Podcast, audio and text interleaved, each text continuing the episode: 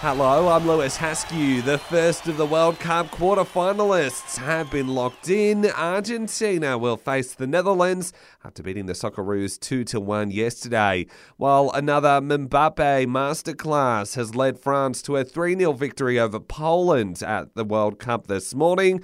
The striker scoring a brace to send his nation into the quarter-finals. Mbappe once again on the swivel. Oh, majestic, magical.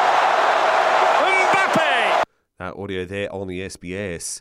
Test skipper Pat Cummins is racing the clock to be fit for Thursday's second cricket test against the West Indies after not bowling a ball in Australia's final day victory yesterday due to a quad injury. Nathan Lyon stepped up in his captain's absence with six wickets. Steve Smith says they were made to work for the day five win. The wicket wasn't doing too much. It was pretty flat, and uh, yeah, there wasn't there wasn't too many tricks there. Yeah, got there finally.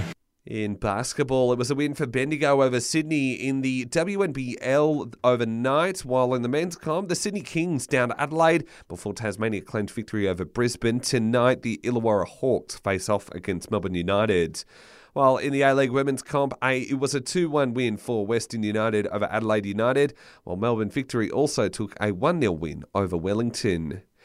And Shane Warne will join the likes of Don Bradman and Cathy Freeman, officially becoming a legend in Sport Australia's Hall of Fame. In a fitting tribute to the Spin King, he will be elevated to legend status, joining a group of just 44 people, runner Ron Clarke also being inducted. And that's the very latest from the team. Join us again tomorrow morning for more sports news headlines.